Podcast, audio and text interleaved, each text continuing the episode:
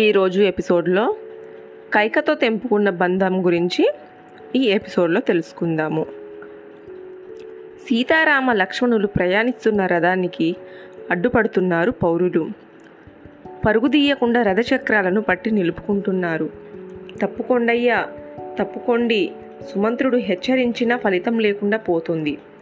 మహారాజు దశరథుడు చూడాలంటున్నాడంటూ తల్లి కౌసల్య కేకలేసు పరుగునా వస్తుంది. అయినా వెనుతిరిగి చూడడం లేదు రాముడు. ధర్మానికి కట్టుబడి రథాన్ని వేగంగా పోనీయమంటున్నాడతను. పోనీయన వద్ద సందిగ్ధంలో ఉన్న సుమంత్రుణ్ణి గమనించాడు రాముడు. అన్నాడిలా తండ్రిగారు ఈ దుఃఖాన్ని తట్టుకోలేరు. సుమంత్ర మనం కనిపిస్తున్న కొలది ఆయనకు ఈ దుఃఖం ఎక్కువవుతుంది. అది వారి ప్రాణానికే ముప్పు. అది తప్పించడానికే రథాన్ని వేగంగా పోనీయమంటున్నాను. మహారాణి కేకేసిన రథాన్ని ఎందుకు ఆపలేదని మహారాజు నన్ను అడిగితే ఏం చెప్పమంటారు? అని అడిగాడు సుమంత్రుడు. జనసమర్థలలో మహారాణి గారి అరుపులు వినబడలేదని చెప్పు అన్నాడు రాముడు. సరే అన్నట్టుగా సుమంత్రుడు రథచక్రాలను వెనక భాగాన్ని పట్టుకొని పరిగెడుతున్న పౌరులని విడవమని ప్రార్థించారు. మంత్రి మాటని మన్నించి కొందరు విడిచారు. ఇంకొందరు విడవలేదు గుర్రాలని వేగంగా తోలాడు సుమంత్రుడు. ఆ వేగానికి విడవని వారు కూడా రథాన్ని విడిచి చేతులు జాచి నిలబడిపోయారు. దుమ్ము రేపుకుంటూ రథం వెళ్ళిపోయింది.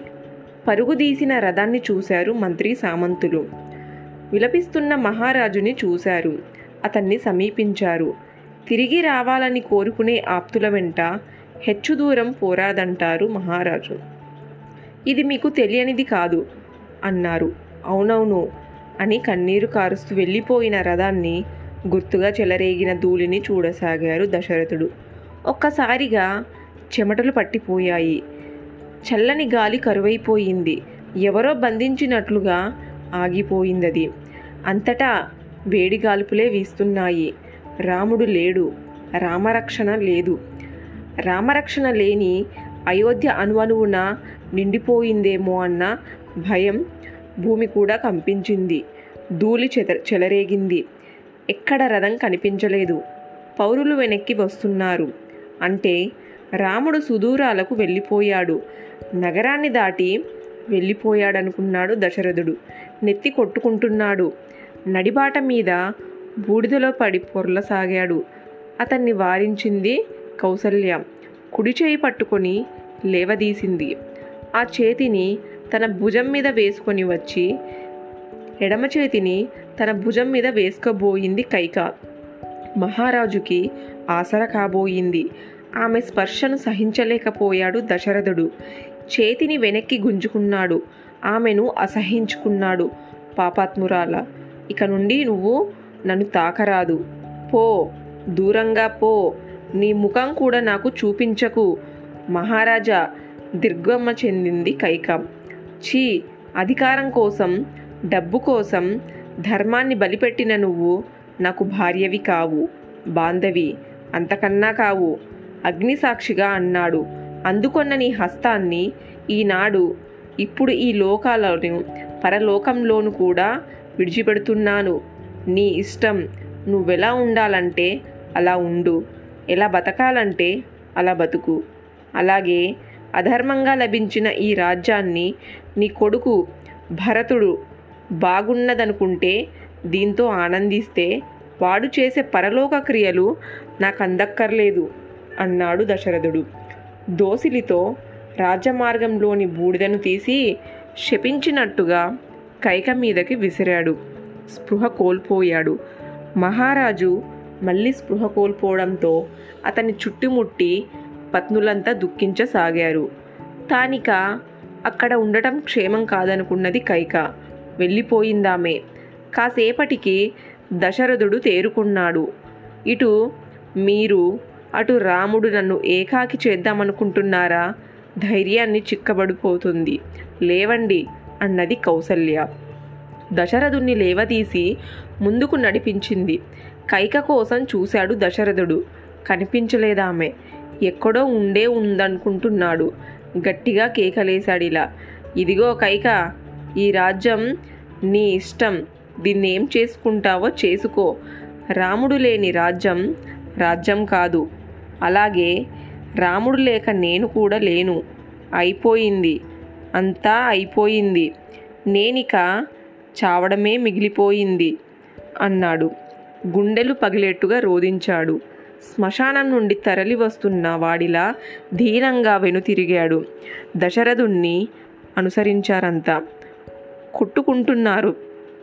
తిట్టుకుంటున్నారు భార్యాభర్తలు. కాకుండా పోతారా? మన బాధ్యత మనం నిర్వర్తించాలి. అలవాటు ప్రకారం దశరథుణ్ణి కైక మందిరానికి చేర్చారు సేవకులు. ముందుకు అడుగు వెయ్యబోతూ తలెత్తి మందిరాన్ని చూశాడు దశరథుడు. ఎప్పుడు ప్రేమ మందిరంలా కనిపించే ఆ భవనం నేడు దెయ్యాల మేడలా కనిపిస్తుంది. భయపడ్డాడు. వెనకడుగు వేశాడతను. ఈ రోజు నుంచి ఈ మందిరానికి నాకు బంధం తెగిపోయింది. ఇక నుంచి నేను కౌసల్య మందిరంలోనే ఉంటాను. నన్ను అక్కడికే తీసుకొని పోండి అన్నాడు దశరథుడు. సరేనన్నట్టుగా సేవకులు అటుగా తీసుకొని వెళ్ళారు. తీసుకొని వెళ్ళి పానుపుపై పడుకోబెట్టారు. మాటే గాని మహారాజుకి నిద్ర రావడం లేదు. కళ్ళు తెరిచినా మూసినా ఒకటే దృశ్యం. రథం మీద వెళ్ళిపోతున్న రాముడే కనిపిస్తున్నాడు అతనికి రాముడు అలా నిష్టమించడాన్ని తట్టుకోలేకపోతున్నాడు దశరథుడు. పిలుస్తున్నట్టుగా చేతులు జాచి రామా రామా అంటూ విలపించసాగాడు. నాయన రామా నన్ను వదిలిపెట్టి వెళ్ళిపోయావా? నిన్ను మళ్ళీ చూడగలనో లేనో? నాయనా నువ్వు క్షమి క్షమ క్షేమంగా తిరిగి వస్తావు చూడు. అప్పుడు నిన్ను కౌగులించుకున్నవారే గొప్పవాళ్ళురా. నేనంతా వాళ్ళకు జీవించి ఉంటానో ఉండనో అని కుమిలిపోసాగారు. కౌసల్యను కేకేసి పిలిచి ఇలా పలవించసాగాడు. దేవి నా కళ్ళ ముందు రాముడు రథమెక్కి వెళ్ళిపోతున్న దృశ్యమే ఇంకా ఉంది. అదిగో రథం. రాముడు అదిగో సీతాలక్ష్మణ సమేతంగా వెళ్ళిపోతున్నాడు రాముడు. ధూళిని రేపుకుంటూ రథం పరుగుదీస్తుంది. అంటే అంటే నేనక్కడ ఉన్నాను. దేవి రాచమార్గంలో ఉన్నానా? లేక నీ మందిరంలో ఉన్నానా? నీ మందిరంలో ఉంటే నీ దగ్గరగా ఉంటే ఏది దాన్ని నిజం చేస్తున్నట్లుగా నన్నొకసారి తాకు. తాకిందని కౌసల్య. బోరుమంది భార్యాభర్తలిద్దరూ ఒక పెట్టున విలపించసాగారు. అప్పుడు అక్కడికి చేరుకుంది సుమిత్ర. కౌసల్యను ఓదార్చున్నట్లుగా దగ్గరకు తీసుకుందామెను. అక్క సత్యాసంధుడు జితేంద్రియుడు అపరాజితుడు రామచంద్రుణ్ణి గుర్తించి ఈ దీనపాలనలు తండ్రి మాట నిలబెట్టడం కోసం అతని అడవులకు వెళ్ళాడు. అంతేకాని అవమానాలను భరించలేక వెళ్ళలేదు. తిరిగి వస్తాడమ్మా వచ్చి ఈ జగతిని పాలిస్తాడు చూస్తూ ఉండు అన్నది సుమిత్ర. ఓదార్చసాగింది సూర్యకిరణాలు రాముణ్ణి బాధించవు. సమశీతోష్ణ స్థితి వీచి వాయువు కూడా హాయిని కలిగిస్తాడు. తండ్రిలా చంద్రుడు ఆహ్లాదాన్ని కలిగిస్తాడు. దివ్యాయుధులతో సంచరించే రామునికి అడవిలో ఎదురుండదు తల్లి. ఊరుకో. సాక్షాత్తు లక్ష్మి వంటి సీత నీడలా ఉంది. సేవిస్తుంటే రామునికి కొరతేమిటమ్మా? సేవా పరారాముణ్ణి లక్ష్మణుడు శరచాప ఖడ్గాలతో కాపలా కాస్తుంటే రాముడికి వచ్చే పడే ఆపదలేముంటాయి? ఊరుకో అమ్మా ఊరుకో. అగ్నికి అగ్ని లాంటివాడు సూర్యుడికి సూర్యుడి లాంటివాడు సిరికి మూలమైనవాడు వీరాది వీరుడు. రాముడికి ఈ భూమండలంలో లోపమేమిటి తల్లి? ఒట్టు పెట్టి చెబుతున్నాను. నా మాటలు నమ్ము.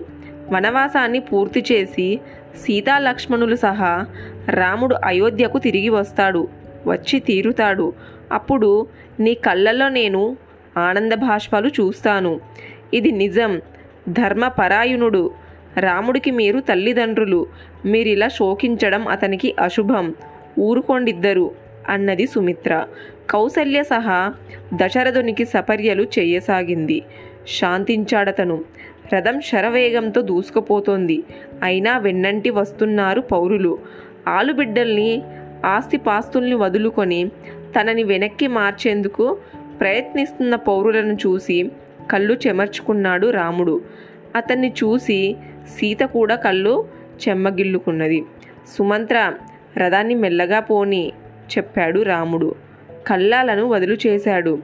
సుమంత్రుడు పరుగులాపి గుర్రాలు నడకలు సాగించాయి. పౌరులు రథాన్ని సమీపించారు. దగ్గరగా వచ్చిన పౌరులకు నమస్కరించి ఇలా అన్నాడు రాముడు. తర్వాయి భాగం నెక్స్ట్ ఎపిసోడ్లో తెలుసుకుందాం.